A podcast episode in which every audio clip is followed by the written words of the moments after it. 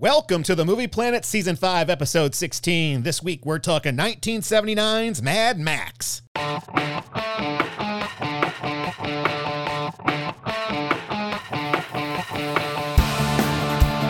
With Joe, I've seen the style before. Terminal psychotic.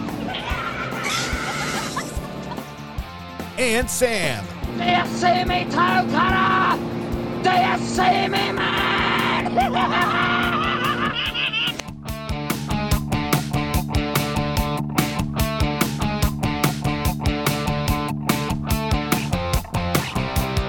Welcome to the Movie Planet. Joining me is the toe cutter to my sexy Jesse, Sam. How's life? Oi, it's good, mate. Oh, we're gonna talk like this today. Yeah. this week, you've nominated the Mad Max franchise mainly for Mad Max Fury Road. I understand that, right? Was it Fury Road or Road Warrior? I think it was Fury Road. You were all high on that, and I was like, "Well, we should do all the Mad Maxes then, because it's a franchise." And you were like, "Oh, we were." Yeah, okay, sure. Let's Yeah. go with that. So we're starting with the 1979 Mad Max for the well 1980, depending on where you live, uh, for the action adventure movie Pantheon, a movie made for three hundred thousand dollars that brought in 99.7 million worldwide. Woo! That is a lot. In, I just want you to. I just in want 1980 dollars, that's quite a bit. in nineteen eighty dollars, and I also want to put in the trans the exchange rate for Aus- U.S. dollar to Australian dollar. This is the exchange rate.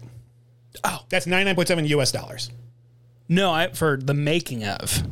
Oh no, that 300 thousand is in U.S. dollars. What it would be? Yeah, Australian Yeah, is even less. right. That's nothing. Well, makes sense considering what I just watched. There's not a whole lot on the screen, brother.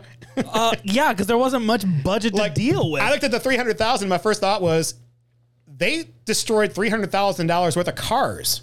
Wh- who? What else did they spend money on? People got to get paid. I heard that some people got paid in beer. That's part of the payment. Written by James McCausland and George Miller, off an original story by Miller and Byron Kennedy. Directed by George Miller. Music by Brian May. No, not that Brian May, the Australian one. Play a clip. I will not play a clip of that awful fucking soundtrack. no, I meant a Brian May.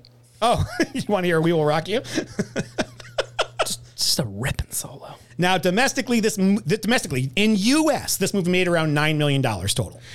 It opened on April 12th, 1979 in Australia, but it didn't reach the US until February of 1980. And even then, it was randomly opened in different cities through May.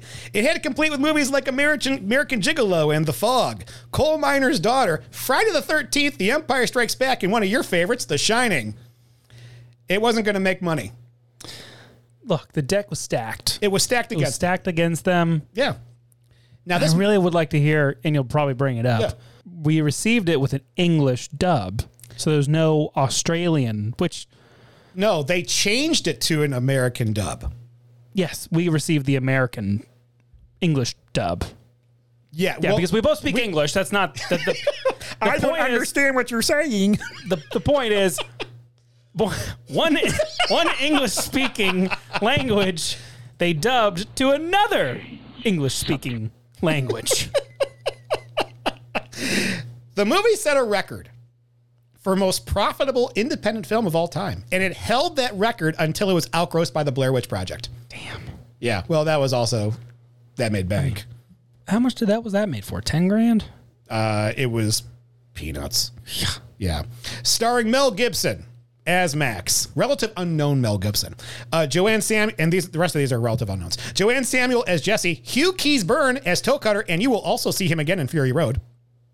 Immolten Joe. Oh, you do know. Okay. Oh, of course I know. Steve Bisley as Jim Goose, Tim Burns as Johnny the Boy, Roger Ward as Fifi, Lisi Aldenhoven as the nurse, David Brax as Mudguts, and Bertrand Cadar as Clunk.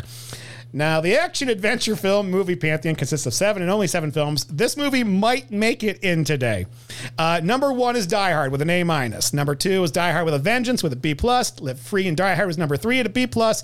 Peter Jackson's King Kong is a B minus. Point Break at C plus. Die Hard two a D plus. And number seven, the reason why we have what we call the F15 moment, a good day to die hard, with a D minus. So we're going to be losing a Die Hard movie, I think, in this one today. I'm gonna try my damnedest. Just don't five armies this one. Don't be like, well, he gave it this. I have to give it something higher to get it up there. Don't oh, be- I'm not. I'm not worried about me. Okay. I'm already giving it a good grade. the higher the grade we give it, the longer it stays there. Only a film with a higher grade can kick it out of the pantheon in the future. So let's run this movie down across the outback and see where it lands amongst the greats. And now that we've handled that business, let's get down to business. Sam, do you remember seeing this for the first time and what did you think? Why? Yes. Oh. Yes, I do. Tell us a tale. I was in high school. I was a young high school boy, and my father told me about these movies before, and I had seen Road Warrior I love how you speak the way that the ba- the gang members do in this. like all over the place. Like They're all- no, they're all lunatics. Shakespearean Oh actors. yes, they're all dancing and singing and No, they're all They're- Shakespearean trained actors. yeah, no, apparently. they're crazy. They're very. Th- that's part of the reason I love this crew of dickheads is they're so theatrical. There's something so quirkily dark about it.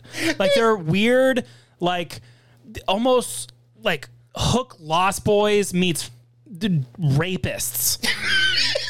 There was a scene I laughed out loud. Yes. and I didn't know if I was supposed to laugh or not. And Yes, it's you when are. She walks in and she sees all these guys in this area, and, there's the a one dude guy in- up there. Yes, just like posing, and I'm like, the fuck is this? yes, they're fucking bananas. They're out of their fucking minds. oh, Uh, but yeah, I, I'd seen the Road Warrior, and I didn't know that there was a prequel. I thought Road Warrior was Mad Max, Hmm. and uh, it was on Comcast Demand oh, wow. for those viewers that don't remember cable and Comcast when it was originally. We still got cable. I don't have it. I have it on hold. either. Xfinity is Comcast. Oh yeah, prior to Xfinity's Buyout of buyout of Comcast. Comcast. Well, I'm pretty sure this was the first time I've seen this movie all the way through. In fact, I'm pretty sure I've never watched any Mad Max movie, movie all the way through. and this is why I'm here. No quitsies this time on me. Absolutely not. I sat down and I watched this sucker. Even through Thunderdome. I I watched this with the idea in my head that this is not episodic. This is going to be one story of Max Rockatansky. Okay, so now that we've handled that business, let's get down to business. Inception to perception. Here we go. Don't get on a set, get ready to shoot, and then ask for rewrites. Studios do this crap all the time, and they wonder why they end up with a shit movie. Smoke and mirrors, guys. Welcome to the movie factory. Movie? You know, I hate the word movie. I don't make movies, I make films. George Miller wasn't always a Hollywood director. Before he was the man in the chair, he was a medical doctor in Sydney, working in a hospital emergency room where he saw many injuries and deaths of the types depicted, well, in the film. Fun fact he also witnessed many car accidents growing up in rural Cle- Queensland and lost at least three friends to accidents as a teenager. Here, now, for those who have never really seen rural Australia, you kind of have to question how the fuck does that even happen on a straight road that lasts about 1,200 miles at a stretch? I don't know. You could be hauling ass, but you're going straight. You are going straight. I mean, there's some turns. How the fuck? Like, apparently, there was a Don't ton shoot of your argument in car- the foot as to how great the car chases is if you start going, the road's already stacked against them on this one. Okay, but those. hold on. But now, to its credit, and to the video you showed me, Yes. the actor who plays Goose yeah. actually telling people at the bar a li- actual life car accident story, and that some of these crashes were actually reflections of actual car crashes that Yes. they saw. Right. So if that's the case, if you're going, you know, 150 miles per hour, and some person in a caravan turns around, you're gonna run straight into him. I get it. Probably, yeah. So while in residency at the hospital, Miller attends a summer film school in 1971 where he meets amateur filmmaker Byron Kennedy. I wonder if they were watching uh, The French Connection, which also has an amazing car chase scene. Uh, the two men produced a short film, Violence in the Cinema, Part One. By the way, there is no Part, two, which was screened at a number of film festivals and won several awards. According to Miller, his interest while writing Mad Max was, quote, a silent movie with sound. You nailed that. Employing highly kinetic images reminiscent of Buster Keaton and Harold Lloyd, while the narrative itself was basic and simple. Miller believed that audiences would find his violent story more believable if set in a bleak dystopian future. Unfortunately, Miller had no clue on how to write a script, but he had read Pauline Kael's essay, Raising Cain, and concluded that most major American scriptwriters like Herman Mankiewicz and Ben Hecht were former journalists.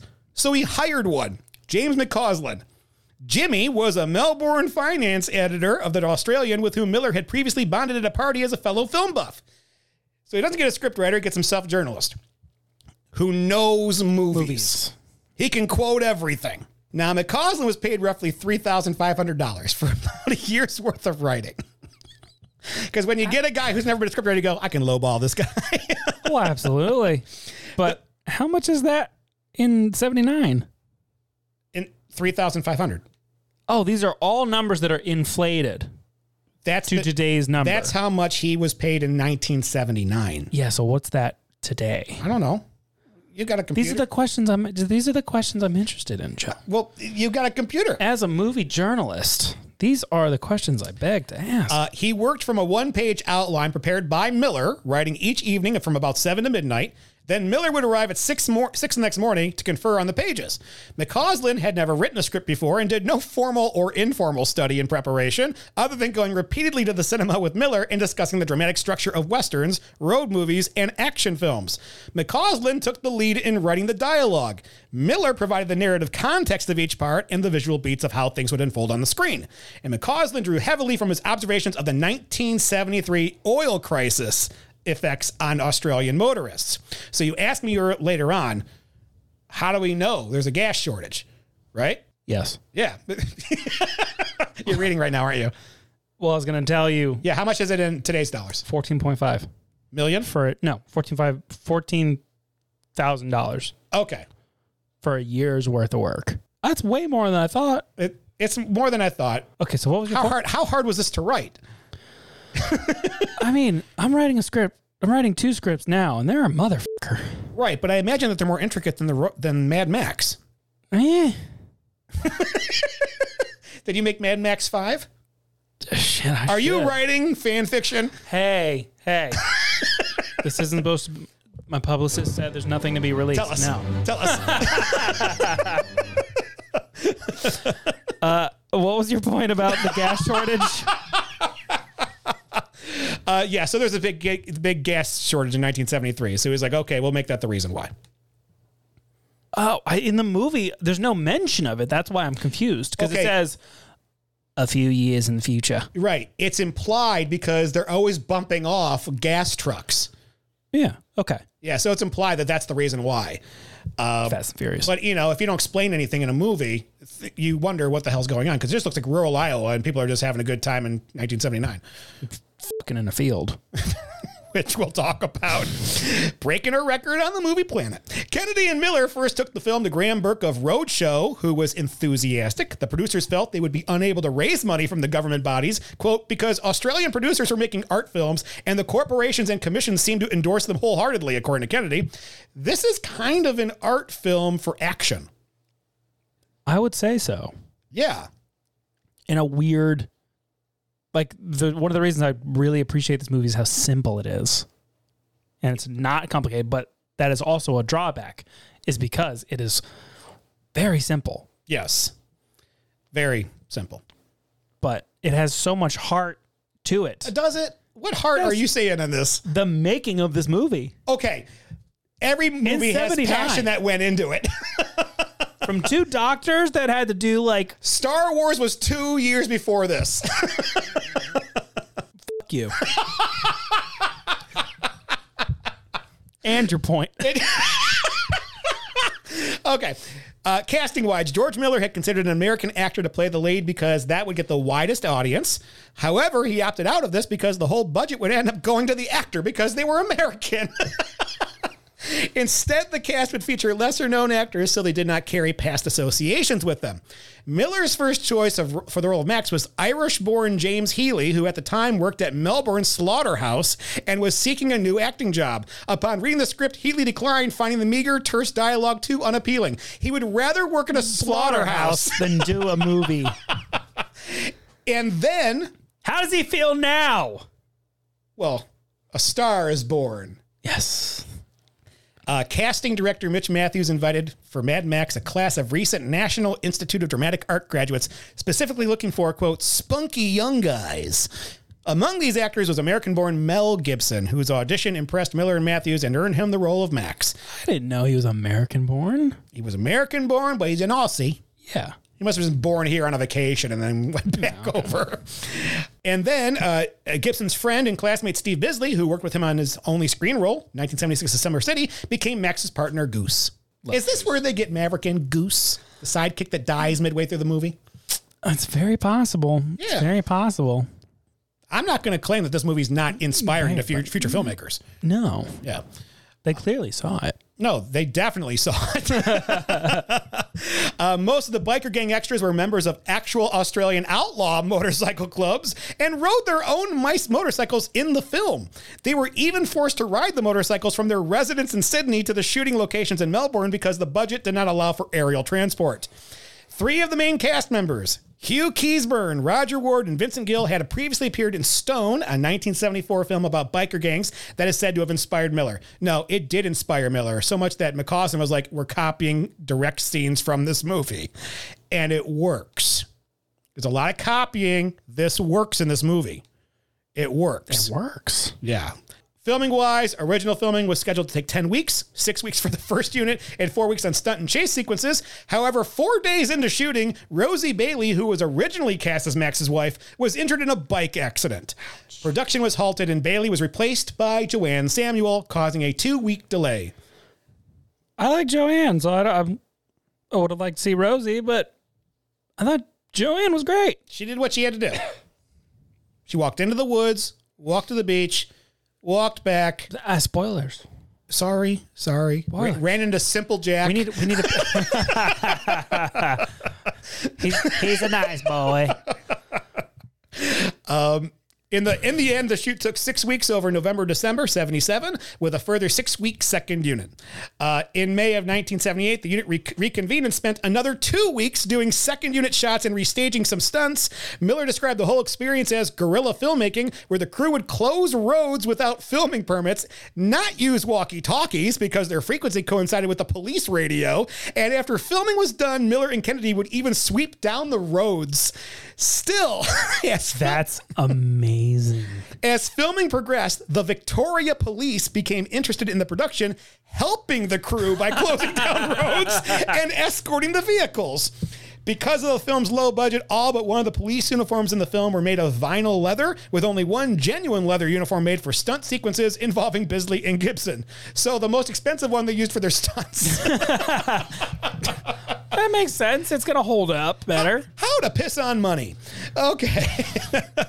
post production wise, the film's post production was done at a friend's apartment. they got in a kitchen and a bedroom and edited the film and the uh, had an, uh, an editing home built editing machine that Kennedy's father, an engineer, had designed for them. Wilson and Kennedy also performed sound editing there. Gotta do what you gotta do. God, I mean, baby. we're not in a professional studio here. You got to do it in an apartment. Uh, Tony Patterson edited the film for four months, then had to leave because he was contracted to make Dimbula in '79. George Miller took over editing with Cliff Hayes, and they worked on it for three months. Kennedy and Miller did the final cut in a process Miller described as "quote He would cut sound in the lounge room, and I'd cut picture in the kitchen." it's like It's a lot of hands in that's that a one. lot of hands. This- and this is like, there ain't not even close to a computer. Like this is reels. This is- and film. This is sitting splicing, down splicing. with a knife. oh my god, this Well- is grueling. Speaking of a great tying things together, this is a great tie-in for you. I found this. Brown ale. No, no, no. I found this little tidbit today and I was like, oh my gosh, he'll love this. In 79, Mad Max was first released in Australia through Roadshow Film Distributors, which is now Village Roadshow, the same people who did The Matrix. Way to go, village. Way to fucking go. Fucking champions.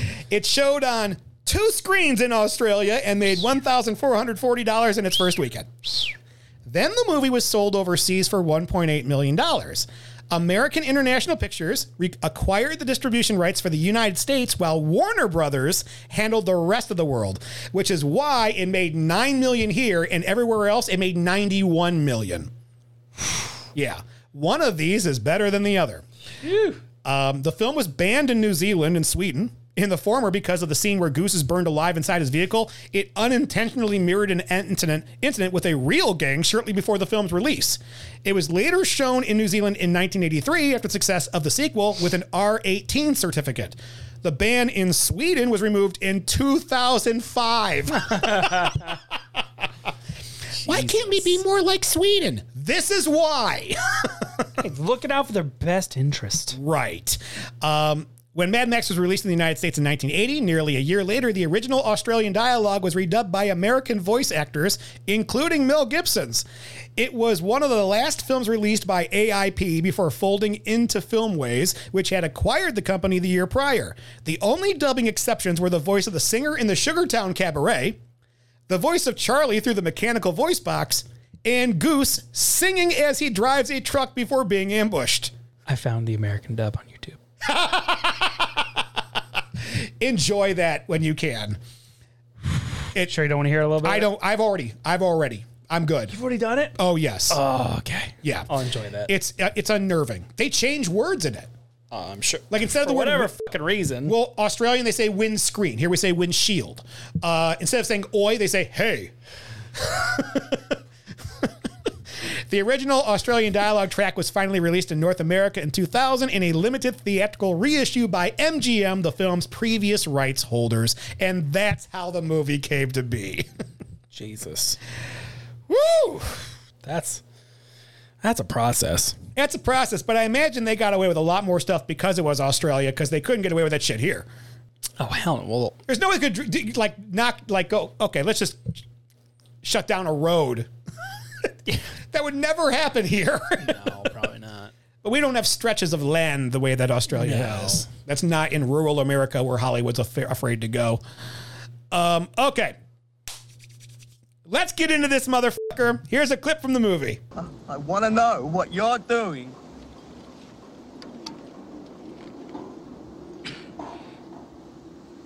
The chain in those handcuffs is high tensile steel. It'll take you 10 minutes to hack through it with this. Now, if you're lucky, you can hack through your ankle in five minutes. Go. You're mad, man. You think I look silly, don't you? Don't bring this on me, man. Don't do this to me, please. Oh, please. I would Mad Max takes place a few years from now in the dystopian wonderland known as Australia that is facing a breakdown of civil order primarily due to widespread oil shortages. Central to the plot is a poorly funded national police unit called the MFP, the Main Force Patrol MFP, yeah. motherfucking police, which struggles to protect the Outback's few remaining townspeople from violent motorcycle gangs. This says a few years from now, but that doesn't age very well because it kind of feels like how we're living right now. Well, you know, there- here, here- here's the deal. Uh, this says post-apocalyptic or dystopian, if you will. Yes. That's George Miller You saying don't- that. but yeah, but you don't have the budget for dystopia. No, you don't. You don't have a budget, But, but, you also have mechanics and a court with lawyers. well, no, you have a Hall of Justice, all of justice. which apparently is a rundown slaughterhouse. but they call it the courts. Yes. Yeah, there's no lawyers. Still lawyers. Doctors, in this dystopian hospitals. future. we get we get sex in the first scene in the movie, and this How Australian is that? You gotta love it. this actually beats Basic Instinct in quickest nudity because in Basic Instinct you had to wait two minutes and fifty seconds, in Mad Max one minute and twenty four, a new record. Hats off. Well done. And it's I I looked this up. The actor and actress who are nude in this scene are completely uncredited. I wonder if they were just there and they just started doing. it And Jordan Miller was like, "Fuck it, f- get the gun. You're gonna be creeping on him." but yeah, so th- th- this is how they set it up. I think it's a great setup. If I had not read this, though, I would not know this is dystopian. I would not. No. I would think that these are just regular police who have really cool cars. Yeah. I mean, it's a cool car. Oh, f- those Ford Falcons, Cool car. sick. It's. I will. I, I did not think I was going to say this, but in the pantheon of cars, if you could make uh, a top 10, this might be number nine, number 10 on that list. It's bitching. It's pretty good. Um, across arid wastelands and lone highways, the escaped cop killer, Crawford the Knight Rider Montezano. Knight Rider! Did you know that he had a, a name? His name was Crawford Montezano. Oh my god, I didn't even fucking think about that. That's the American dub. That's not him. How about this one? The Knight Rider. That is his name. Remember him when you look at the night sky. The Knight Rider flees police officers at high speeds with no regard for anyone or anything that gets in his way. MFP officers pursue the Knight Rider in a high speed chase that results in several serious wrecks. Among those involved is a cocky motorcycle cop nicknamed Goose, who radios Max. Max pursues Knight Rider in a high speed chase, first beating him in a game of chicken and then catching up to him and hanging off his back bumper. The Knight Rider and his girlfriend die in a fiery cat crash. After the dangerous chase, Max's police chief, Fifi McAfee, I'll say that again. Fifi McAfee warns Max that Knight Rider's gang will be out for him now because of Knight Rider's death. It's so weird. Every time I say Knight Rider, I think of like K N I G H T, Knight Rider. Like, hello, Michael. well, Knight Rider seems like a fun time. Is he high or something? Just high on life. Because I, don't think his girlfriend says a word the entire time. No, she's all for it. She's just like along for the ride, and then, but it was it's such an interesting turn of events when uh, Max is on his tail and he knows it. Mm-hmm. So Max has a reputation, and it scares the shit out of him. And says, "It's over. It's over. I'm. We're dead." Because he starts crying. See, I didn't. I didn't. He's like, "It's over." Max- He's like, "Get the fuck off me, bitch." Yeah. It's over. We're done. I thought it was a quick turn to start crying. I was like, how does he even know? look in the back mirror. Yeah, but when he was going to the front, that's when he started freaking out. Didn't he? No, as soon as Max was on his tail, he was Okay. freaking out. He was like, Oh, maybe it was because he was- shit. We're done." He lost the game of chicken, so I'm a- I'm a pussy. so when Goose, so when Goose leaves, he does the wildest roll off of a hood of a car I've ever seen in a movie. Like his legs Goose is are a- straight up in the air as he rolls over. Goose is the man. Uh, there's a little kid that shows up in the middle of the road. That kid should have been pet cemeteried in this one. that comes later. Oh, is this foreshadowing to that? Yeah, This is a spoiler-rich podcast. So if you have spo- not seen this since 1979. Uh, there's lots of wrecks, but it's all open road. I'm pretty sure most of these could have been avoided.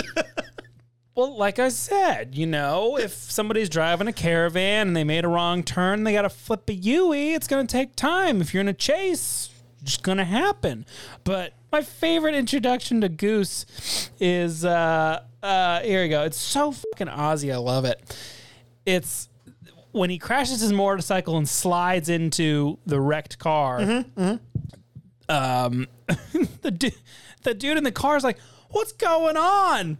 And Goose just goes, "I don't know. I just got here, mate. I don't know. I just got here."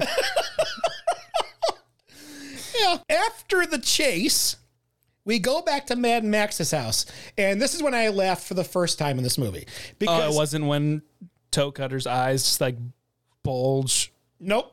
Oh, okay. Nope, nope. Uh, this is when I laughed the first time in this movie because I'm a big fan of the Lethal Weapon movies. okay. And in the Lethal Weapon movies, there's always Eric Clapton's guitar playing, and there's always a saxophone playing. Oh Like, yeah. Yeah. And so they do this shot of him sitting at a table and it's moving up and you hear this saxophone playing in the background. You're like, okay, this is him decompressing and all that stuff. And then it cuts over to his girlfriend who's actually playing the saxophone. And my first thought was, oh my God, this would be kind of like airplane.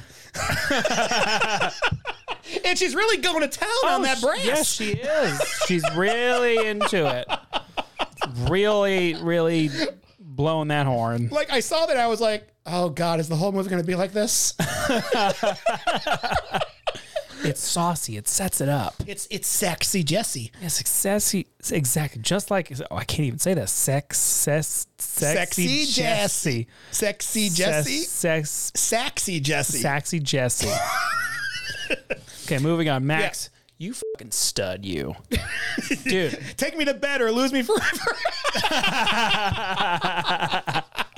no, Mel's a stud. the next morning, the kid is playing on the floor with a stuffed animal and a gun. What? That's just for one scene. It's just edited. With, there's, it's not there until one little clip, and then it's gone. But I I noticed it like right away. Oh, well, yeah, it's hard sitting there not to notice. Okay, kids But- play with. Is that a six shooter? but it flashes in and out like it's nothing. It's perfect. no, he's got it poor. He's holding up like this. the nozzle by his head. exactly. But it's there just for a second, then it's gone. Like, But one thing I do want to talk about Yes. before we move forward Go for it. is what I really thought was clever, and I had noticed from the last time I watched this, Okay. is that Mad Max has a language of itself. what do you mean? What I mean is like it has like this dialogue to where it's like when Knight Rider's initially going on the uh, driving on the road before he is killed, he's saying, "Do you see me now, Toe Cutter?" It's all about, "Do you see me, Furiosa? Witness me." Who's Furiosa? A, a couple years, a couple years from now, About forty or fifty. a couple years from now. okay.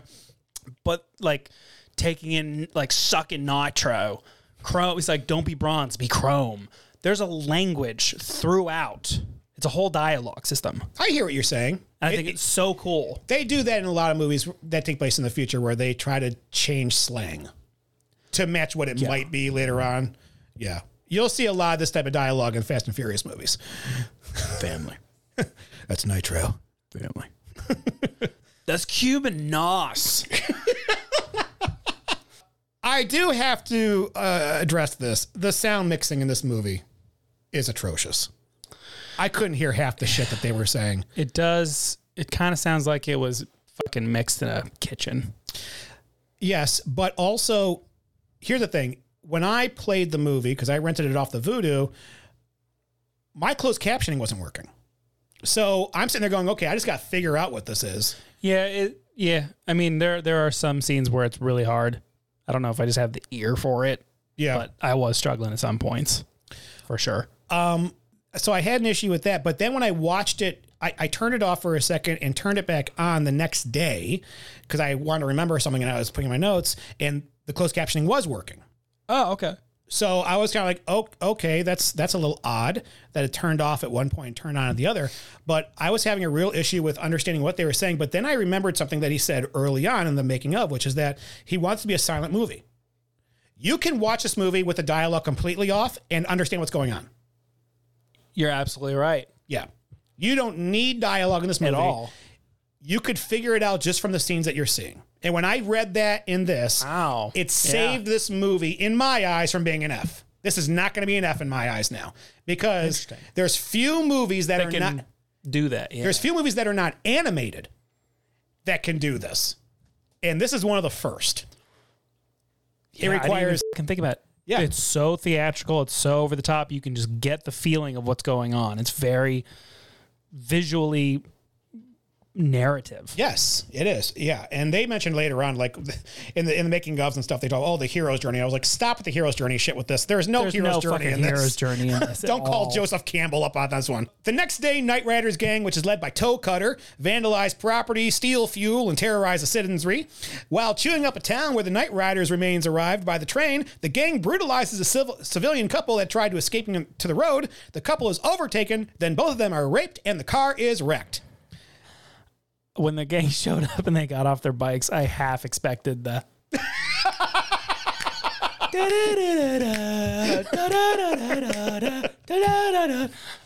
When you're a jet. yeah, there's the, like it's so it's theatrical. The gang. The gang is not very scary at all. They just got a lot of vehicles. And to be honest No, with they you, got a puppy, too. That shit just annoys the shit out of me. Well, it's like South Park. The yeah, you guys are a bunch of pussies. Well, then he like they, they all line up their bikes, and he the one guy puts his hand up, and they all do one more rev, and then they stop. And he like like a conductor just stops them. I was like, what the shit is this? Oh, it's amazing. It's hysterical. is it supposed to be? Yes, it is. How do you know that? I don't. Is this an action comedy? I think it's a weird gallows pole action comedy. They even paint the dude's butt red. Okay, I'm glad that you mentioned that. We'll get to that in a second. But yeah, Um, they got a puppy. They're weird. yeah, the car attack was a bit much. They just crossed the annoying to disturbing threshold, so at least you got disturbing in there now. Yeah, absolutely. But Max and Goose are informed about the incident and go to the crime scene. They find Toe Cutter's young protege, Johnny the Boy, and the girl from the car in the middle of the wreckage. Johnny's drug fueled rantings reveal him as a member of Knight Rider's gang. Goose looks on Johnny with a particular disdain as his leg was broken during Knight Rider pursuit. However, they do not kill Johnny, but arrest him and drag him away in chains. Was the guy. Okay, I asked earlier, was the guy running away, was his, his ass is bleeding? Was he raped too? Oh, and to my answer, yes, Joe. he was raped. Dystopias are inclusive. I read that and I started laughing out loud. One point yeah. to make of this whole shenanigan. Um, could and could that actress be the hottest woman of the seventies? No. Who? Because I could not believe my eyes. I, she just looked like a heroin addict, honestly. What the babe? I didn't even notice, honestly. Oh, okay, I, right. it, did, it didn't even move the meter for me. okay. My eyes are on the motorcycle gang. My eyes are on it. My- It's like, okay. But here's the thing they also cut away from anything disturbing happening in this movie. Well, yeah, because Australia is very strict on what you can show. Like most of the time, like I know you brought up that Sweden banned this. Yeah. More of the time, it's usually Australia that bans everything. and uh, for I mean, and I I definitely take that into account, but there are certain things I see in this where I'm like, Sam Raimi would have done that. Yeah, but you can do that in American cinema. You can't do that in Australian cinema. No, because Sam Raimi's Evil Dead got an X rating. Yeah, and it was still published where I don't think this would have gotten past Australian. they put the girl and Johnny the boy in the same car together. this is just shitty writing. They couldn't have waited for another car. No, you couldn't. It's a gas shortage, remember? No, what I think probably happened is that Goose hung out with Johnny in the back. Let's hope so. Off screen. Off screen. Your interpretation. Yes. Okay. uh, Johnny's held at the MFP's dilapidated halls of justice pending a visit from the court. Because this is still a thing. However, when the attorneys arrive, Johnny is ordered release. The judge has set Johnny free because no witnesses showed up for the trial. Uh, a shocked Goose attacks Johnny and must be physically restrained. Both Goose and Johnny shout threats of revenge at each other. The second in command of the biker group, Bubba Zanetti, arrives at the courthouse to pick up Johnny on orders from the toe cutter. Bubba does so begrudgingly because he hates Johnny for his rowdiness, lack of style, and drug addiction, and hates the toe cutter's favoritism towards Johnny. How does toe cutter get his name? Because he cuts toes off. Where? Off screen again? a lot of shit happening off screen. Hey, he. Why? Why is Rufio named Rufio? Is he roofing bitches off screen? No, that's his actual name. How do you know? It says so in the credits. Well, that's his name in the credits. I'll give George Miller this. He knows how to film vehicles on the road. And you can tell bitching. that this movie served as a type of blueprint for future car chases at cinema. But after watching this, I then watched the French Connections car chase and I thought, well, got a lot of his ideas from the French Connection. Look, you can get influences. Yeah. Jor- He still films a damn good automobile scene. Have you seen the French Connection chase? No. Check it out. It's like seven minutes long. Oh, jeez. Yeah, it's and the, Jo- Gene Hackman crashes the shit out of everything. He wrecks the road. Um, I in this scene before he orders his gang to shoot the poor innocent mannequin, Toe Cutter has the shotgun, basically leaning on his shoulder, right next to his ear, and fires Yes. a shotgun. Yes, he does. I'm pretty sure both of those eardrums would be gone, but the one right next to the gun, for sure. Should be bleeding. Oh, he would absolutely be concussed by that force. Yeah, yeah. Um, Max seems like the least mad of anyone at the MFP. Yeah, he's chill. He hasn't been broken yet. We're going to see the breaking in the second act. Yes. It's not more. It's not like I don't think it's angry. What you're thinking? We're not going to see him go mad. Madness. We're not going to see that in the second act. What? We're not going to see it really until midway through the third act. Oh well, yeah. he doesn't go mad till 20 minutes are Well, left no, in the it's movie. it's the creation. It's the fall into madness. it's the breaking of the mind. I like what you're. I like where you're going with this. It's a psychological It's, thing. it's a psychological thing. All right, all right. I'll buy into it. I'm I'm the tour guide here. D- take me on, Sherpa. Sit down, strap the fuck in. Take me up Everest, Sherpa. We're doing it. We're going. Shortly thereafter, Johnny the Boy sabotages Goose's motherfucking police motorcycle while Goose is shacked up with a singer he met at a cabaret. His rear wheel locks up at high speed the next day, throwing Goose from the bike. Goose, however, survives without even suffering road rash. Goose borrows a ute to haul his bike back to civilization. Unfortunately, Johnny ambushes Goose, throwing a brake drum through the ute's windshield, causing Goose to roll the vehicle over.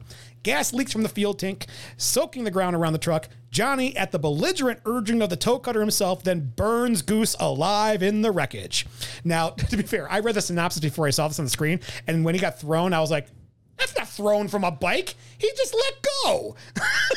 well, if you no, uh, well, if you look, the uh, the whole thing gets launched. The bike gets launched. He Yes, gets it all launched. goes in the air. and that's not what happens when your back wheel locks up. You're more you're more likely to drop the bike. I and was gonna say, slide you were just slide. off, Right. But cinema, But it's magic, baby. magic, baby. baby. It's magic, babe. Um, And I will say this: when he does throw the, uh, what is it, the brake drum through the windshield? Yeah, I thought it was the hub. Okay, Wheel yeah, hub. perfectly timed. Oh, yeah, and let me tell you, that's some water world convenience right there. Really is. But then again, Waterworld did get its inspiration from this.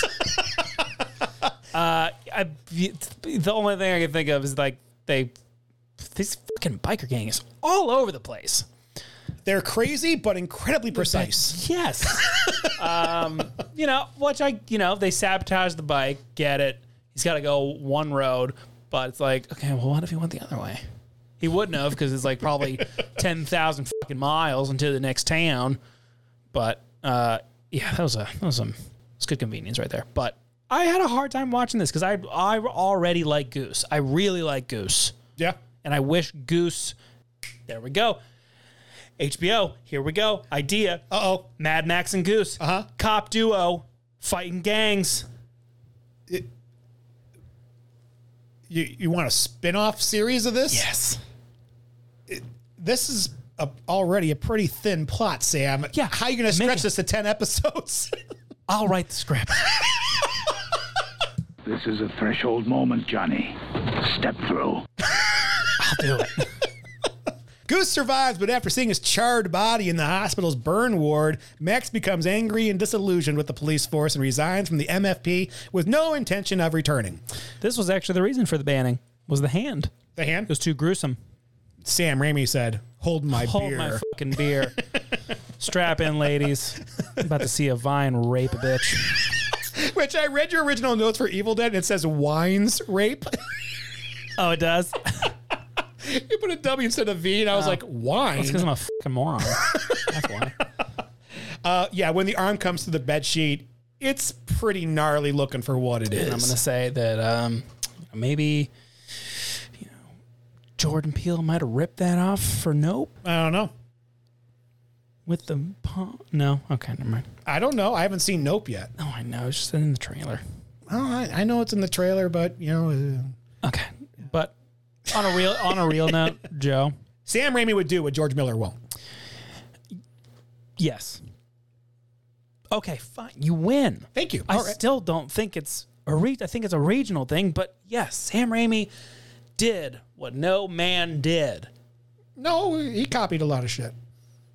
I'm I just don't saying, remember a movie with vines raping bitches. I'm just saying that these two, I look at George Miller and Sam Raimi as when I look at these movies like The Evil Dead and I see Mad Max, I see so many similarities between the two. And you're right, it is a regional difference. They're both trying to push the envelope in their respective areas. for sure. Yeah. And Evil Dead pushed them way farther. Absolutely. Way farther. It's a better movie. it uh it margin It's just opinions. Mar- marginally better. I will say that is marginally better. Uh, but he also had the freedom Yeah. of Hollywood. And here's the thing I don't usually, and I'm not going to for this, hold directors by their circumstances. If you have the circumstances, you got to work within the circumstances and you got to make it work the best you can. And there are certain things that George Miller does where I feel like he's pulling his punches and he if he had just framed something differently or turned it around this way or that it may have worked. But there were plenty of things in Sam Raimi's The Evil Dead where I would say the exact same thing. So I'm not elevating one over the other here. I'm just saying that circumstances Sam Raimi took advantage of and just said, fuck you, I'm making an X movie. and George Miller said, I just want to make something that people will watch. I can't blame him for that. And yes, if you get burned alive and survive, Yeah. I just, if if I get burned alive and I and, my, and I'm like that, f- find another co-host I will. and then re- kill me. I, well, I'll do I'll, I'll do the kill first and then find because I could still put a microphone in front of your charred mouth and get you to talk. Oh my god! Please don't. I mean, hello, Mad Max. Sorry, Elsa. Give me water. Too many feminism in that movie. Hate gun. Um, What about the chief? Uh, I'm getting a little bit of oh, who is it? I'm super. Thanks for Oh asking. Hold on, hold on, Finland. Gays. hold on, hold on. What a Tom search. of Finland. What a search. Finland gays. I, no, that, do you know Tom of Finland? no. Look up Tom of Finland. It's a whole fucking thing. What is it? Just do it. Just tell me It's what a it is. person. Just do it. Just tell me. I what can't describe it. You just have to look, and you'll know exactly what I'm Tom talking about. of Finland. You're not going to see anything you're going to regret. Oh, fuck me. Yes, I am. You are? What is this shit? What? Tom, this is like, what the fuck? Yeah. It's a bondage daddy with m- a mustache. I love how you're like, totally normal. It's- this is the- this is this is a big deal in Finland. He has his own vodka.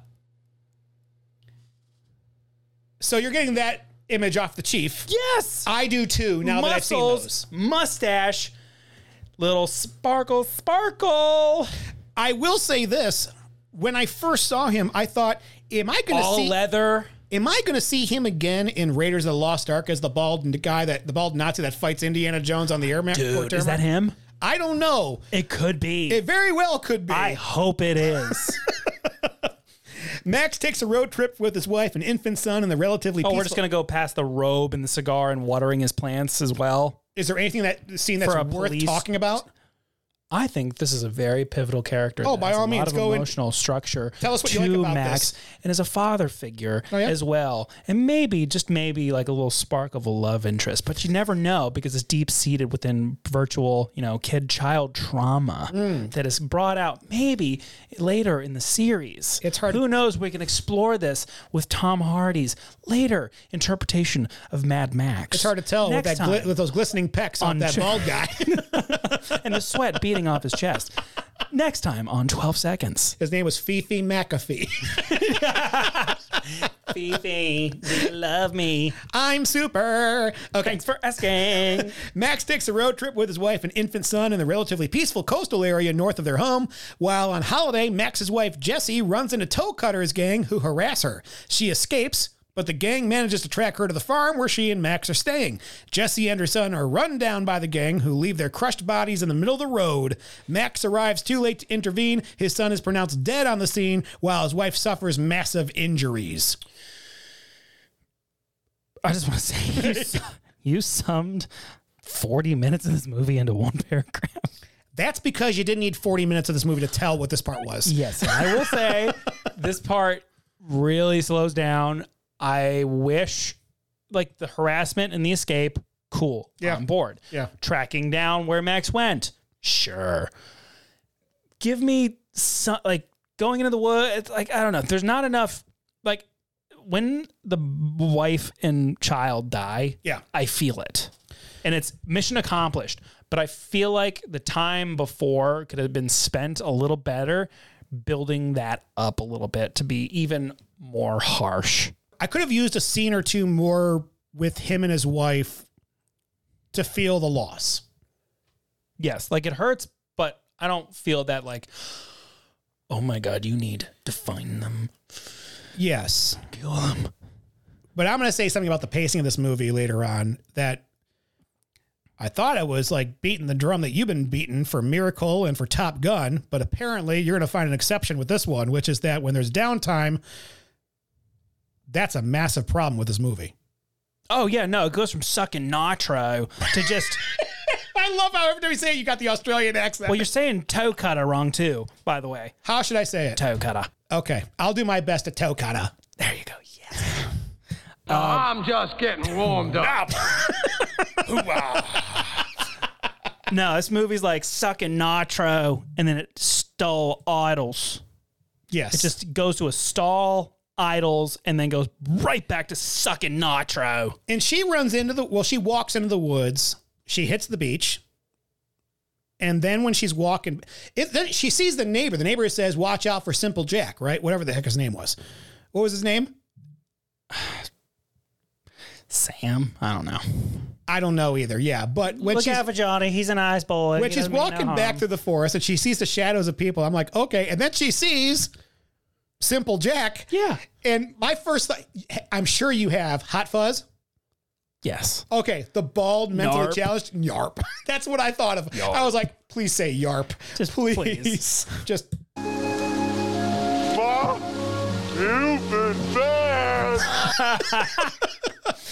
He's our sloth. He, yes. Yes, he is. But what I love But is just that, for like two seconds, then he's gone. well, Awesome. she runs back and he's chasing her. Also, Yeah, he doesn't know what's going on. but she goes straight to t- Mel Gibson, and he just kind of walks on over to Ma. and talks. I was like, what was the point of that? He's just the kid. he's just there. Dead child. Yeah. Um, was the scene earlier a foreshadowing of this, or was it just to show danger on the road? danger on the road. Okay. danger on the road, but b- because this wasn't because that incident was just happenstance. The kid happened to wander in the middle of the road during a car chase, which you can't hear or see. Right. But this was they were chasing them down and aimed at running them over. I noticed also there wasn't a whole lot of this movie that was sped up. Not a whole lot, but when it was, it was really sped up. I mean, there's some good quick cuts in here Yeah, that I know he's famous for, apparently, is quick cuts. But he does it in Fury Road. one of the things that I noticed was I was just sitting there going, wow, they're. They're using real time speed for the most part of this movie, Oh yeah, uh, and as in the first air, the first uh, scene when you see the kid in the middle of the road, my first thought was, which parent said, "Yeah, you can use my kid for this scene"? look, trying to get that kid in acting one way or another. So this apparently is when Max is going to go mad. Yeah. This is the this moment. Is, this is the moment. Number one, f- best friend, burned alive, probably should just be dead. And then his wife and his child killed by the same gang that's been tormenting them. And he's just, he's fucking had it. Well, tormenting her. They really haven't been tormenting him. Well, no, they've been tormenting everybody. But, You wouldn't know it from him because Mel th- Mel Gibson does. well, yeah, but they fucking stay away from him. I will say this about Mel Gibson because I think he acts the shit out of this movie.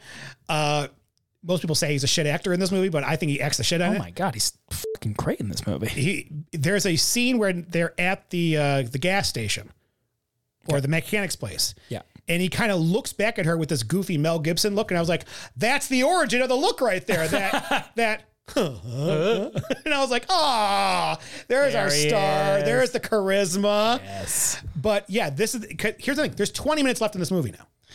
Yeah. There's 20 minutes left. Now he's mad, and my thought is, okay, we're gonna see a Terminator style rampage. No. That'll be in the Road Warrior, I guess. Please. just watch it. Just watch and enjoy it. But but also you missed out on the the Shakespearean like the granny has the shotgun and the gang has the baby and then the one dude that's just hanging up just like Okay. being Peter Pan, I didn't know what the fuck that was. but you laughed. I of course I did, but I don't think I was supposed to. Yes, I think you are. I They're out of their fucking minds. I think that I think you missed the tone of the movie, Sam. It wasn't supposed to be funny. Is it not? Is it not supposed to be like super dark humor? No. I'd like to talk to Mr. Miller about this. It's supposed to be so manic it's disturbing. I mean, look, there's fucking psychos. I get it, but maybe maybe it's my really fucked up sense of humor. I will say this: if you got, if you watched this movie originally and you saw it as a as an action comedy, God bless you, great it is. No, well, I wouldn't say this is an action comedy. I would say it's an action movie with really dark humor. yeah, I would say graded as such. Do I mean Well, no, I'm grading it as an action movie that just has bits of really dark humor and just wild, outlandish things that just happen. There's no jokes. They're just fucking out of their mind. Yes, they're out of their fucking mind. Okay, filled with obsessive rage, Max once again dons his police. oh wait, he grabs the mask first. Remember, he's got Yes, that- he grabs the, rubber mask, and fucking. but he can't break it. Can't be good looking answer. Does that mask come back at all? No. Okay. Uh, Max once again dons his police outfit, straps on, straps on his saw- Leather chaps. I should have sh- I should have stopped there. His sawn-off shotgun and steals a supercharged black pursuit special to pursue the gang. He me- he methodically hunts down and kills the gang members. Several gang members are forced off the bridge at high speed, while others spill their bikes. Max shoots Bubba off his cycle with a shotgun. Then Bubba shoots Max in the leg with a pistol first, though, giving Max a limp that is consistent throughout the series. Then runs over his exposed arm. He continues the limp through uh, the limp through the other movies. I don't think so. Oh, they just said that it, like they were like, oh yeah, he still got a limp and all those. I haven't. I'll have to re. I like. I, I'll have to rewatch it. If he still has it if in the- there's consistency, this makes this movie even better for me. Well, it makes the other movies good because they followed the blueprint. They didn't try to re- correct correct something. Um, yeah. That okay. Max struggles back into his car and pursues the tow kata into a forbidden area. Was that better? Okay. Max struggles back into his. oh, sorry. Max forces the gang's leader into the path of a speeding tractor trailer, and he is crushed in a head-on collision. Okay. His eyes literally pop out of their sockets before they hit the truck. Oh, I laughed so hard. It was amazing. Which It's so bad. they look like they're charred underneath What? the mask. Huh? When toe katas, when he when you see his eyes, it looks like the skin around them is like charred. Oh, I think that's just like his makeup and the dirt and the dry. Oh, I don't think okay. it's char, but Uh, either way, his fucking eyes pop out of the fucking skull. do you notice that Mad- when Mad Max Ah! when Max gets ready and gets uh, all ready to go and walks off in the garage, he disappears like a specter. That's so sick. Because that fucking car, It's not a dude, choice. I'm sorry, that car is fucking deep in that garage. Yes, They're just gonna like have him walk all the way. No, they're gonna do the disappear. yes. He's gonna be a fucking spirit and come out in a fucking night rider. We've addressed this earlier, so I'm not going to do a rant on this, but if there's an oil and a gas shortage, why are they so like, let's drive everywhere? Like, well, there's a gas shortage, right? Gas prices suck right now. I'm not driving anywhere. Here's the thing. It's like Waterworld. Here- okay, here's it's like the thing. Waterworld when all the oil is on that one rig, but they keep shooting out with their little ski doos and, and sharks that can find people. Aquaman's fucking tailing along. Uh, here's the thing. My only answer is generally in times of crisis, people don't change their habits. Um, now, speaking for the gang members, yeah, they just, who gives a shit? They're stealing the shit so they can do it. Yeah. Um, I couldn't have told you this was a dystopia. I couldn't have told you there's an oil shortage, Yeah.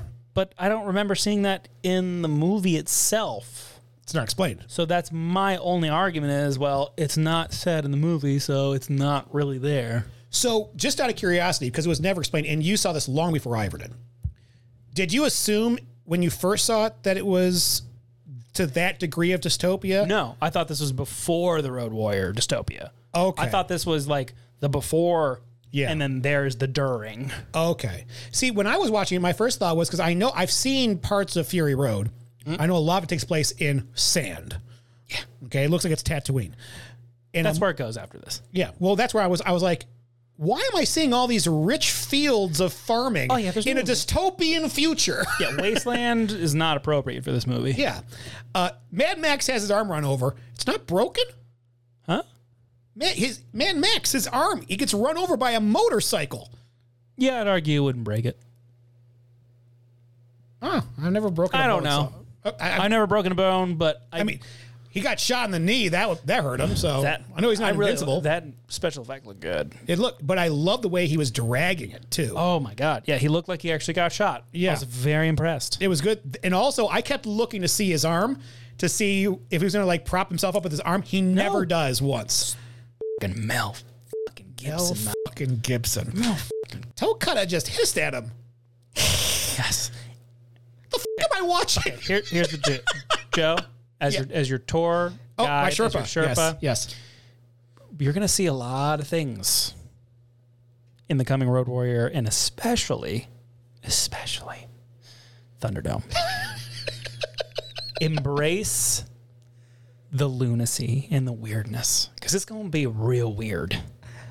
I love the hissing because it's just One more element. it's just one more element of like, dude, you're fucking out of your mind. you're a fucking nutcase. well, I will say this: the head-on collision with the truck is fucking awesome. Oh yes, That- absolutely. That may have saved this movie for me. That shot right there. That was like Vader at the end of Rogue One. It was- I was like, okay, you're passable. dude, and like the bad guy in Waterworld with the jet skis. Where they explode before they touch. Bungee cords down With a rope. with a rope. okay. Um, Oh God, Max- Let's do the Waterworld again. Waterworld 2. Let's do it again. Max later finds Johnny the boy taking the boots off a dead driver at the scene of a crash. Johnny desperately tries to convince Max that the man was dead when when he found him and that his drug addiction has made him mentally imbalanced. Max doesn't listen and handcuffs Johnny's ankle to the wrecked overturned vehicle with a ruptured petrol tank. Max lights a crude time delay fuse and gives Johnny a hacksaw, leaving him the choice of sawing through either the handcuffs, which will take 10 minutes, or his ankle, which will take 5 and then drives off into the desolate outback, ignoring Johnny's frantic ramblings. The camera shows Max's car from the front with a large and fiery explosion in the distance behind it, leaving Johnny's fate unknown.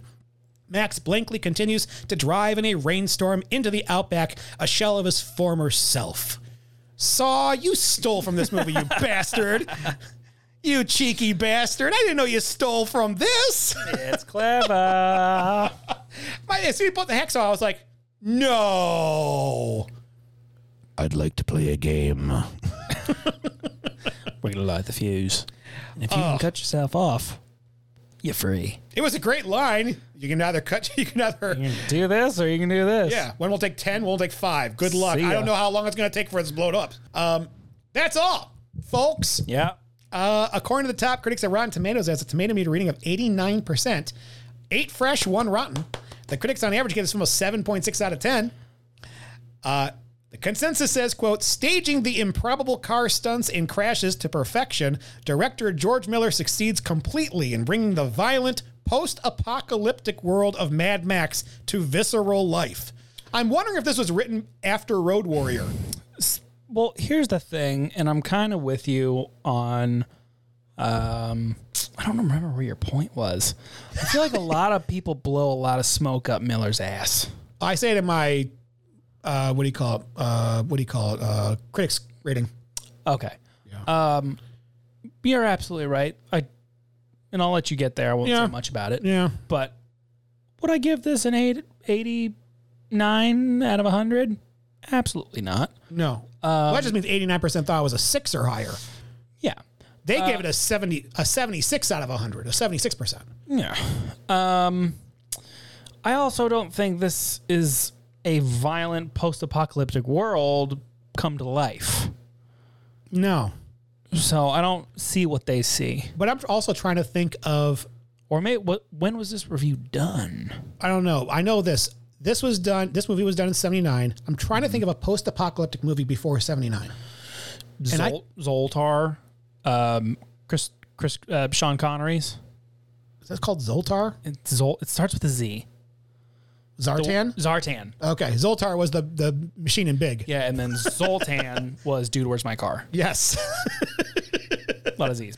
That was a post-apocalyptic, like, yes.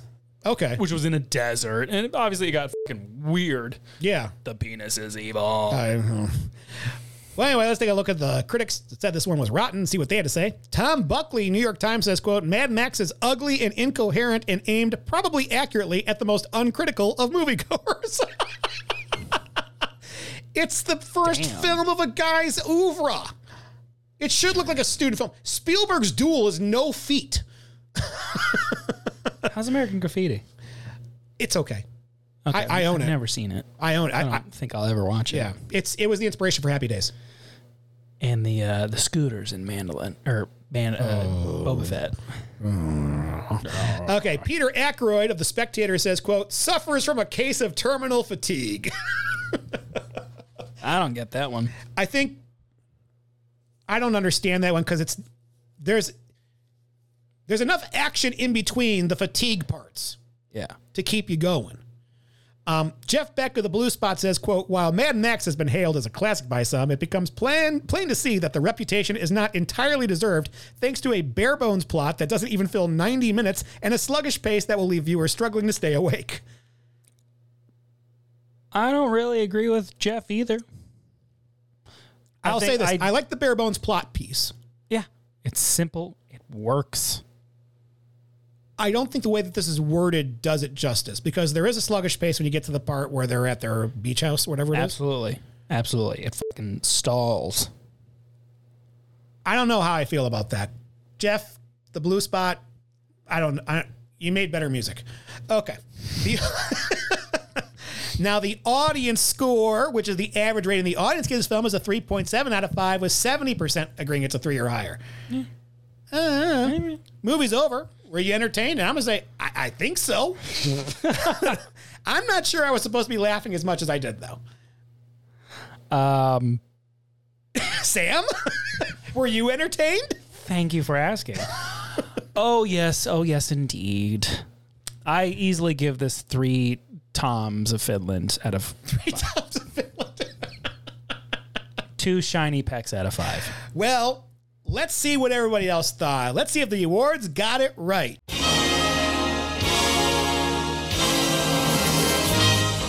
And at the Academy Awards, it was nominated for. Zero. Luckily, at the Globe and Globes, it was also nominated for. Zero. But here's the thing it cleaned up at the Australian Awards. Oh, dope. Oh, yeah. It, it beat a bunch of other movies you've never heard of. Okay. but anyway, that's the awards right there because there was no MTV. There was no Saturn back then. There was like Mad Max. That's the way to go. Uh, all right, on to our next segment titled Top Three, Bottom Three. This is where we talk about the three things we want to highlight and the lowlights. So let's start. And because uh, you are the nominee, I will start. My number three the car motorbike chases are filmed intensely, and I appreciate the level of care taken to try to tell a story with them. I appreciate that. May I interrupt you really You may. Cool. Another thing I saw is when they are stealing gas from the semi after the they kill the wife and the child. They are doing similar stunts to Fury Road. Okay. Pole vaulting thing. Yeah. And for 79, I was I was very impressed by that shot. So not only automobile scenes and crashes, but stunts associated with cars and non-car objects. Basically, everything they did to break the law on the roads was uh, impressive. It was impressive. It was impressive. I have to. I, I got to give George Miller this. Is if Sam Raimi's deal is cheap ass gore, George Miller's is chases. yeah. He knows how to film that shit. Here goes. I sped. I followed too closely. I ran a stop sign. I almost hit a Chevy. I sped some more. I failed to yield at a crosswalk. I changed lanes in the intersection. I changed lanes without signaling while running a red light and speeding. My number two, I can see why Mel Gibson became a star if this was his first vehicle. He shines over everyone else in this. And my number one, George Miller did a lot in 1979 with practically no budget, just like Raimi. And I got to give him props for that. I hold Raimi in pretty, he's one of my top 20. Miller is in there now. He's he, he's in there. I, I appreciate what. Oh, is that what you appreciates about me? Letter Kenny, there it is. Okay, Sam, what are your highlights?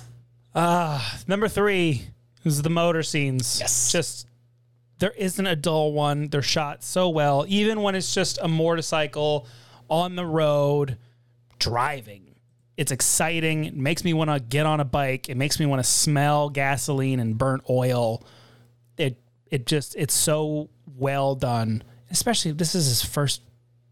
Before being real, this is his first fucking movie It is his first movie. and what like it's astonishing. Uh, my number two is I love the bad guys in this. They're they're not memorable. I mean, they're memorable. they're but- memorable, but not in like an evil bad guy way. Toe Cutter is such a cool gang member that's sporadic and volatile, but they're so quirky and theatrical. They just remind me of a pack of wild dogs. okay, and Okay. it's interesting to me. okay, Um, and then my number one, yeah. is just this movie being made in general, with the budget, just edit like just the. I think it, it's the thing. My number one is just this movie was basically done in a garage, Yes, if you will, and that alone for me deserves the recommendation to others is to see what somebody can do with nothing. for I I, I want to piggyback off what you said because I think what's also impressive is the fact that it wasn't like six years later Road Warrior comes out. It's like two, which means that someone said, "Oh fuck, let's do that." And whomever said that, you are responsible for George Miller. One hundred percent. Like someone in a dark room had to say, you know, we got happy feet. I like simple places, like butter in my ass, and lollipops in my mouth. Don't push me because I'm close to the. All right. Time for the bottom three. Time to vent. Okay. My number three everyone not named Mel Gibson needs to take an acting class from mid 90s Mel Gibson, You didn't like Goose? including Mel Gibson. uh, my number two, the soundtrack. It's dated, it's confusing. It reminds me of when you were talking about the soundtrack of another movie we did where you're like, it's doing one thing when the scene should be doing something completely different. it's in too often, it's mixed over the dialogue. Oh yeah, well it's it's ho- it's It's I know it was done on a mixed- shoestring kitchen table. mixed in a kitchen. Yes. Uh, and my number one, there is nothing menacing about this gang today. I don't feel like Tokata is the unbeatable force. You kick him in the nuts. Uh, That's it. Yeah. I mean, he really doesn't do anything in this movie. He just delegates everybody else to do shit. Yeah, he's a good groomer. I'll give him that. He's a good groomer. He needs grooming. No, I mean like grooming uh younger people Yeah. and like mentally fucking with them to control them. Like Bubba Zanetti was scarier. Oh, Bubby was Bubba's, He- Bubba's creepy. Bubba was the Victor Zaz of this movie. Oh, nice. Where You're, you're kind of like, I, I'm not worried about the penguin. I'm worried about the motherfucker over here. yeah. Uh, what are your three? My no, my bottom three. Uh, audio isn't great. Sound, you know, it sounds like it was edited and mixed in a kitchen because it was. uh, the usually the the outside world and effects are music are overlapping with the voice acting, and it's just sometimes it's really hard to understand anything, even if you have a good ear for Australian. Yes. Um, number two is everybody keeps saying dystopia. This ain't a dystopia. uh, they got a couple years before that happens. Yes. Um, but it's not their fault. I think it's just, you know, maybe they should have gone way the fuck out in the outback where it is a fucking wasteland. But they were lose- too they'd close lose to- half their they'd lose half their crew. immediately. Yeah. Um, and then the first was it's a shoestring budget movie from '79. Yeah. I'd like to see anybody do any fucking better, but it just doesn't look good. It hasn't aged well. No. But it's still fucking bitching. But this is my bottom three. So Yeah, yeah. it looks like shit. It sounds like shit. And the acting is shit. Sometimes the dialogue is shit. Yeah. Well, but then again, you could turn the whole thing. You could mute the whole thing and still get the And story. that's the fucked up part is you can mute it and it's a good silent film. It's a good silent film. It's Oh, yeah. a good silent film. yeah. There's just a problem. You- You have to hear it. okay, time for the critics rating. We use an A to F scale here. A is the highest. F is the lowest. C is average. If this movie receives Fs from everybody, it goes to a new category of movie, the movie Planet Global Killer. But What do we give 1979's Mad Max in the action adventure movie today by today's standards? So I'm going to go first. and I say, well, this is a first. We've rarely started a franchise, and the first movie is this bad. this can be compared to anything, however. I would say that this movie is comparable to The Evil Dead in the horror pantheon. A first for a director who would ultimately do much more with his franchise. If you want to get to Fury Road, you got to start by driving the Outback with Mel Gibson in this movie. I know when people talk about Mad Max, they're actually talking about Fury Road. In fact, I bet if you asked many people how many Mad Max films there were before Fury Road, they would say around two. You know, they always remember Thunderdome, and they tend to jam Mad Max and the Road Warrior together as one movie. And uh, you shouldn't do that. You got to keep them separated.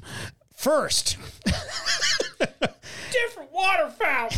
First, George Miller is, in my humble opinion, and I'm just going to get this sound out now because I know I'm going to hear it. In my humble opinion, is one of the most overrated directors in Hollywood. Boo! Boo! Boo! Yeah, he's won a lot of awards, but not too many for direction, okay? And these are all the movies he these are all the movies he's directed since Mad Max.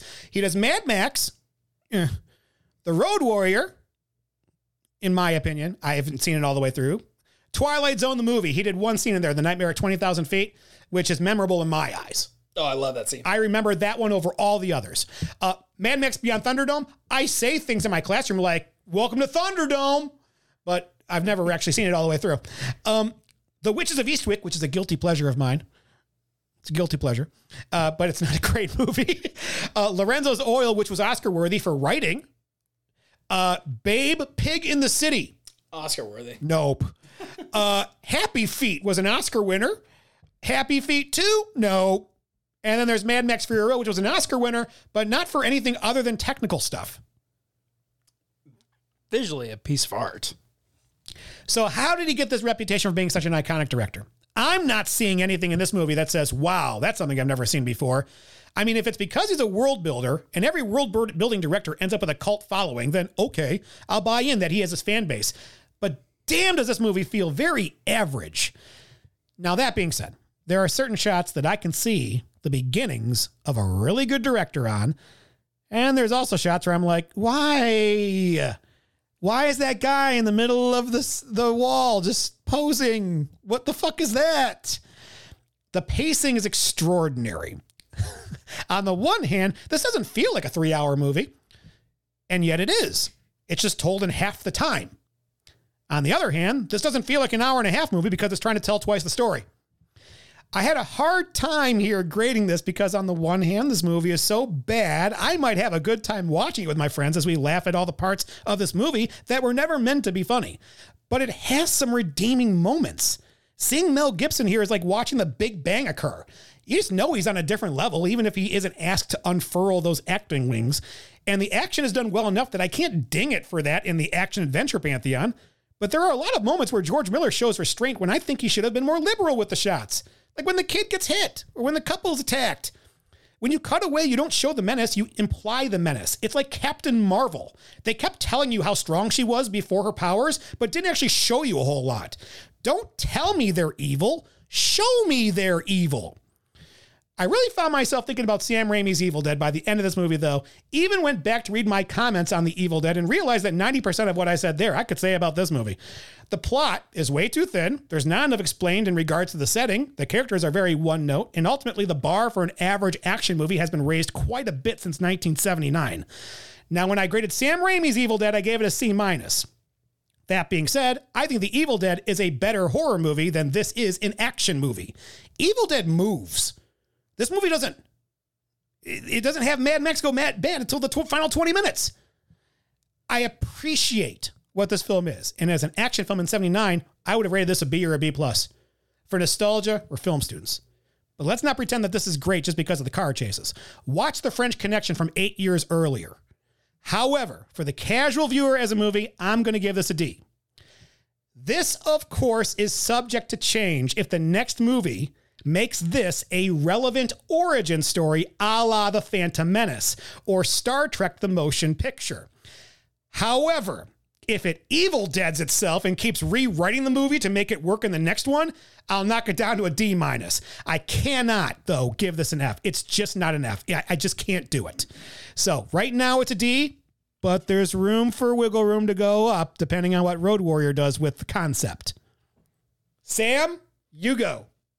For today's standards, being honest, it's not a great movie, but it's not a horrible one.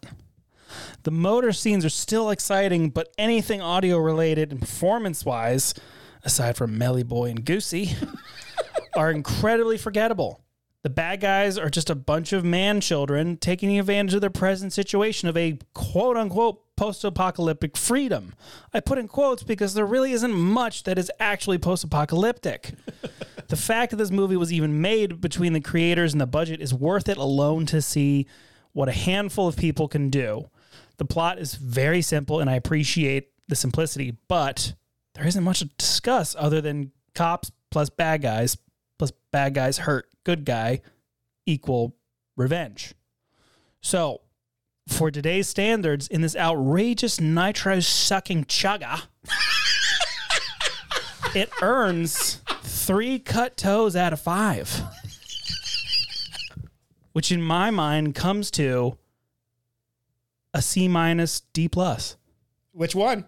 Oh, they not the same? No. Oh shit. If it's any consolation, I had you pegged for a C. Yeah, it's below average though. Well, is it slightly? Yeah, it's just slightly. So C minus? C minus. Okay. That's fair. Okay. So when we average our two scores, we get a four out of twelve. That is a D plus. I think that is a very fair score for this. I do too. It's gonna knock out a good day to die hard. The F fifteen moment is gone. Uh, now the question is, and I'm gonna put this in your hands because you nominated this. Yes, it's going above Die Hard. Jesus fucking Christ. Should it go above or below Die Hard 2? above F- that movie. so And- stupid. so Die Hard 2 will be the It's okay seventh because Mad spot. Max is going to get knocked out eventually, anyways. well, it gets to sit for a little bit though. Yeah, when gets we to sit and marinate. Mad Max is going to be right there, a four out of 12. And if another movie boots one out, let's just say Road Warrior, I mean, I'm ass- I'm assuming Road Warrior is going to knock one out. Oh, Yeah. hundred percent. Road Warrior is going to knock out probably, well, depends. We have to decide on whether or not, it's, well, no, we want to decide. Die Hard 2 will be the going one for Road Warrior. And then we'll do Beyond Thunderdome. it's not getting in there. well, who knows? I have weird ass tastes. I, I don't know if I'll be blinded by Tina Turner. You didn't like Everywhere All at Once. I did not like everywhere, anything all at once, or everything everywhere all at once. No, I didn't. Uh, my, I'll be honest with you. When I was looking at this earlier, my first thought was, "Oh, fuck, if he puts this over Point Break, I'm going to kill somebody." oh God, no. No, no, no, no, no. Point Break is safe. But there's a possibility that we could have Two Mad Maxes. two in there Mad Max for- movies by the end of the franchise. in Oh, here. for sure, absolutely. yeah. And uh, I'm going to guess based on what you said earlier, it'll Oh, be probably no. Road Warrior and Fury Road. I think no, Mad. Yeah, oh yeah, no, those are gonna be. Sorry, I'm doing the math in my head. Yeah, Mad Max is gonna be gone. Road Warrior is gonna be in. So Yeah. is Furiosa. Fury Road. Fury Road. Yeah, Furiosa's coming up later, Yeah. supposedly. Now let's get the critics' hats off. You love this movie, you like this movie, or none of the above, and I'm going to say none of the above. However, as we continue our journey through these movies, this may change to a like depending on whether I like the other movies, and this is a clear tie-in to a story that I find interesting. I, the reason I compared this to Phantom Menace earlier is because Phantom Menace, if you look at it, no one can already tell you what the plot is. Sorry, what? One more time. Like the Phantom Menace. If I asked you what the plot of the Phantom Menace is, what is it? Uh, it is two mind wizards trying to keep the galaxy safe, but then one wants child, other doesn't. Th- there is no plot. It's just we start here, we have to end here, Yeah. and it, I consider It's it a like chap- hero's journey. I consider it like chapter one of a book, where the chapter one is really just let's introduce you to the settings and all that stuff. We'll get to the plot later. This is very much this. I look at this like, okay, maybe this is setting up everything so that when Road Warrior starts, we know we're established in this world. Now we can start the story. So we'll see. Sam, did you love this, like this, or none of the above? I really, really like it. but I think it's more nostalgia based. Do you think it? Well, that's okay. This is your nostalgia piece right there. Yeah, no, I really, really like it. If okay, so amongst your friends, would you recommend it? Yeah. Okay, amongst I'd recommend Road Warrior before I did recommend this, but now, I got a question for you because I was thinking about this also. Road Warrior and you saw Road Warrior first, right? yeah. Is this another Alien Aliens situation where whatever one you see first is the one you revere more? Probably, actually. Yeah. Yeah, because Road Warrior is a totally different beast. Okay. Because the what when the, the video that I was watching earlier, they were talking about yeah, Road Warrior. That's when George Miller goes, okay, now I can- now I got some money, now I can do a I story. can do whatever the fuck I want. Yeah. Well, Eh, within reason. Yeah. Still not going to see any. there's gonna be some bald, sweaty chests, Oh, Fifi's back. assless chaps. Fifi back. Fucking- No, I wish it was.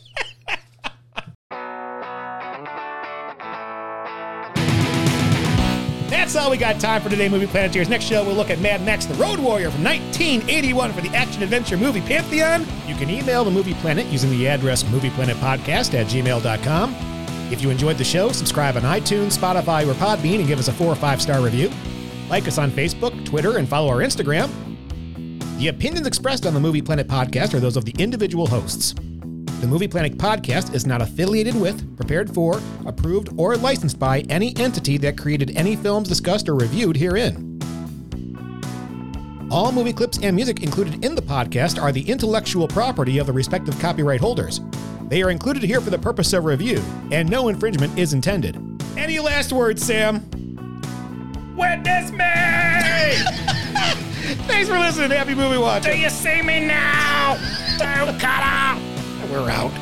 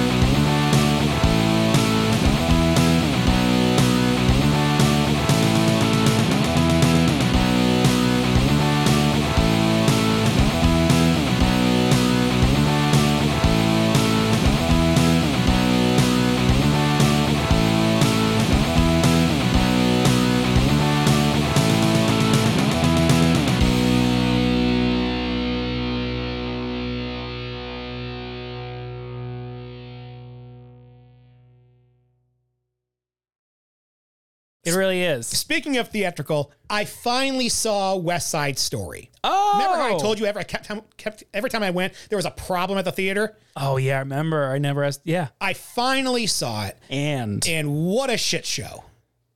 damn. And here's why. In my mind, I thought they're going to keep the songs, modernize the dance. No, why would you do that? That's that's exactly to it. me, because I just that's West Side Story. well, I watched the original West Side Story, and I was like, okay, let me watch this new one. And I watched the new one. I was like, what's the fucking difference? There's well, number Now one, you got Baby Driver in there. I Maria can sing her ass off. she can go fuck herself. I could not. s- I'm the my only gripe with this movie was I couldn't stand Maria and Tony, the two m- main f- motherfucking characters. I couldn't stand them. I thought Tony was awkward. Yes. I like there was nothing in Maria. She, she, I, I don't. Maybe I don't like like Sopranos.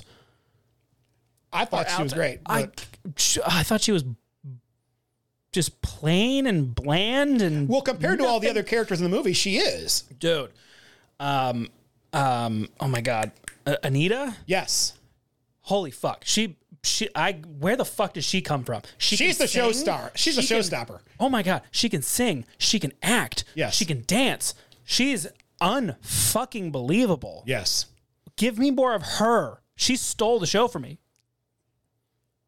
yeah, I, I just I was like, oh, they're still doing. I was like, That's stop it. it, stop It's- it. It's ballet musical.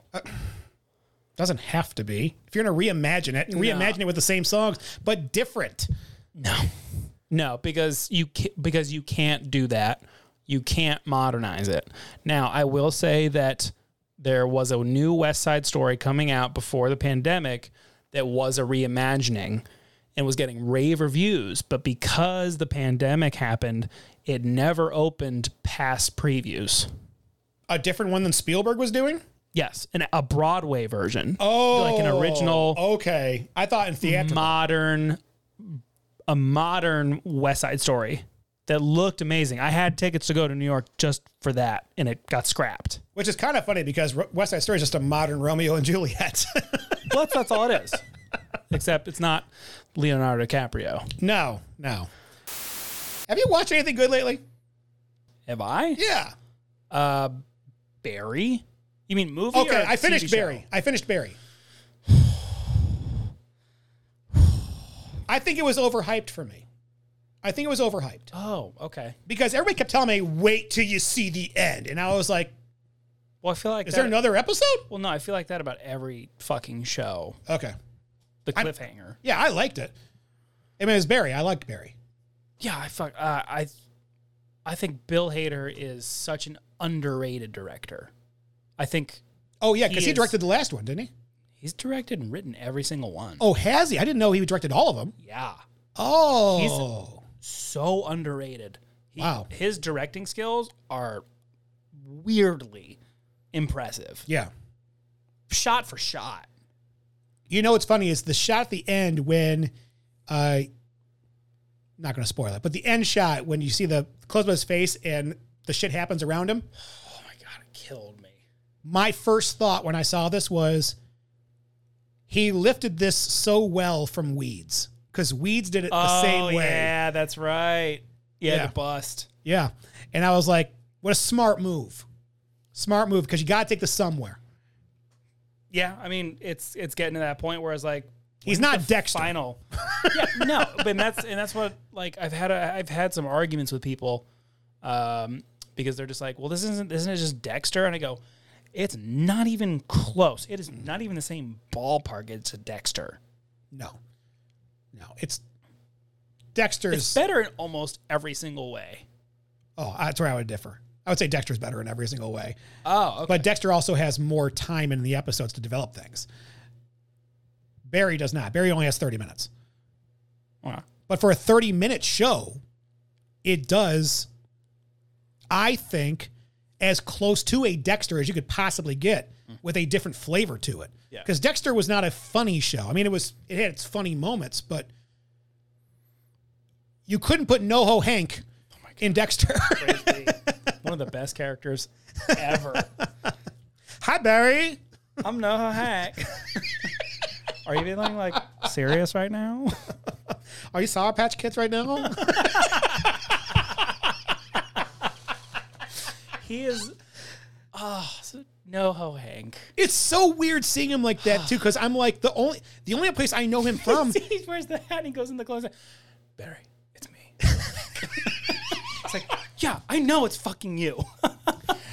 the only other place I know him from is the Gotham TV show when he was Victor's ass. Oh, yeah, yeah, yeah, yeah. And he was not like, "Hi, I'm Victor." It was like, and I don't think you, you don't see NoHo Hank in the first episode until like 15 minutes in, and you're like, because I'm sitting there going, "Where is Hank? I've come for Hank." Um, yeah, no, it's a fantastic show, and I've of course been binging Letter Kenny. Yes. Uh, I recommend to everybody out there, you need to start watching the show on Hulu. Oh, 100%. Yeah. Uh, spread the word. And then Shorzy. And now. Avoid Little Kenny; it's not worth your time. I haven't even tried that. I watched it. They're like four minute episodes. The Boys. I'm all caught up. The Boys. so stressed out. The Boys is so good right now. So stressed out. I think this is my favorite season. this is probably the best season. Yeah. I think it is. It might be the best season. yeah. That's saying something. Uh, and then Diabolical is very enjoyable. I watched that two or three days ago, finally. I was like, let me see this. And I went through the I was like, that was actually really good. yeah, it's great. The Boys is golden. Um, I gave in and I watched season Stranger Things season three and four. Today I finished four. Okay. What are your thoughts? Uh, it got way better than season two because Okay. I, I was not impressed by season two, and I actually apparently Is that why a you lot waited of- on it? Mm. I didn't give a fuck after season two. I was over it, and apparently a lot of people had that issue Yeah. where they were because the first season was obviously amazing. The second season felt like they were spinning their wheels. they were spinning their wheels. They got too much fucking ego in the whole sister goth thing that's never played out ever Yeah. again. Yeah. I'm glad because that was the worst part of it. um, no, season three was awesome. Uh, unfortunately, that show gives me such existential crisis and wanting to be a kid again, Yeah. and it just I can't. Obviously, none of us can. Um, but also that I hate that I didn't grow up in the '80s. Oh, I it fucking kills me to my core because that's like that is the decade. Well, for me, like, and I said something earlier. I posted. I was like, "Is anybody else Kate Bushed out at this point?" Is that Fox News chick? No, Kate Bush is the one that sings the song. Uh, uh, Oh, Run th- Up the that Hill, song? whatever it is, Oh, I yeah. fucking hate that song. yeah, it's like as soon as I It's Kate- awful. My brother started playing it in the truck. I was like, "What the fuck are we listening to?" It's like, "Oh, it's a Stranger Things song." Yeah, it's dog shit then. It's dog shit now. it's like everyone is like discovering it for the first time, and I'm like, It's a bad song. "Can it go away yet?" like, come on. There's one episode in season four where they literally play it on a loop. Well, uh, and it's also like it's like all the fucking nutsacks who went to see the Batman and all of a sudden the fucking Nirvana song is their favorite song in the world. Like you don't listen to Nirvana, you just watch the Batman one time. It's yeah. That that, that drives me crazy. Dancing on a bridge. And I don't even like that song. It's a cool intro. It I was- don't it's not a great song. this the show we're doing is coming after Black Widow, and Black Widow opens with that one Nirvana song. The same one? No, they do. Uh, it smells like Teen Spirit, Oh. but they have it done differently for the montage at the beginning, and I love it. It sounds so eerie. I'll have to li- listen to it. Yeah, because Um, it's when they're showing her growing up in the institution. Hmm. Yeah, yeah, the movie is besides Chloe Moretz, uh, inc- Black Widow. yeah, the sister. That's that's not Chloe Moretz. What's what's her name? That's uh, Florence Pugh. Florence Pugh. Sorry, Florence I'm Pugh. thinking of Kick Ass, Hit Girl. Yes. uh, Florence. Okay, so Black Widow. Besides Florence Pugh, uh, incredibly forgettable. Well, we gave it an average score of a C minus. That is better than I would have given it. I gave it. I I, give Florence a plus. gave it a C. Steve gave it a D plus. Well, I don't trust Steve. No, no offense to Steve. I don't- I don't trust his ratings. He gave it a D plus. Oh, I thought you said he gave. I gave it a C. Oh, I don't trust. Yeah, well, I don't fucking trust you either. you said The Conjuring 2 was great and you should go see it. Okay. Says the guy who says Miracle's not a hockey movie. It's a fucking coach movie. It's a coach of what? A sport. What sport? Say it. Doesn't matter. Say it. It's a coach movie. Pracky. Even the producers say it's a coach movie. It's a hockey movie. It's a coach movie. You gave Top Gun a C. Yeah. Find me a better air uh, air navy movie. Okay, give me a week. I'll give you a week. Cool. I got some already in my head. I just can't fucking think of them. If you say stealth, this show's over. Well, that's one. So No, Jessica Biel's the only ass in there that's worth looking at, okay? okay.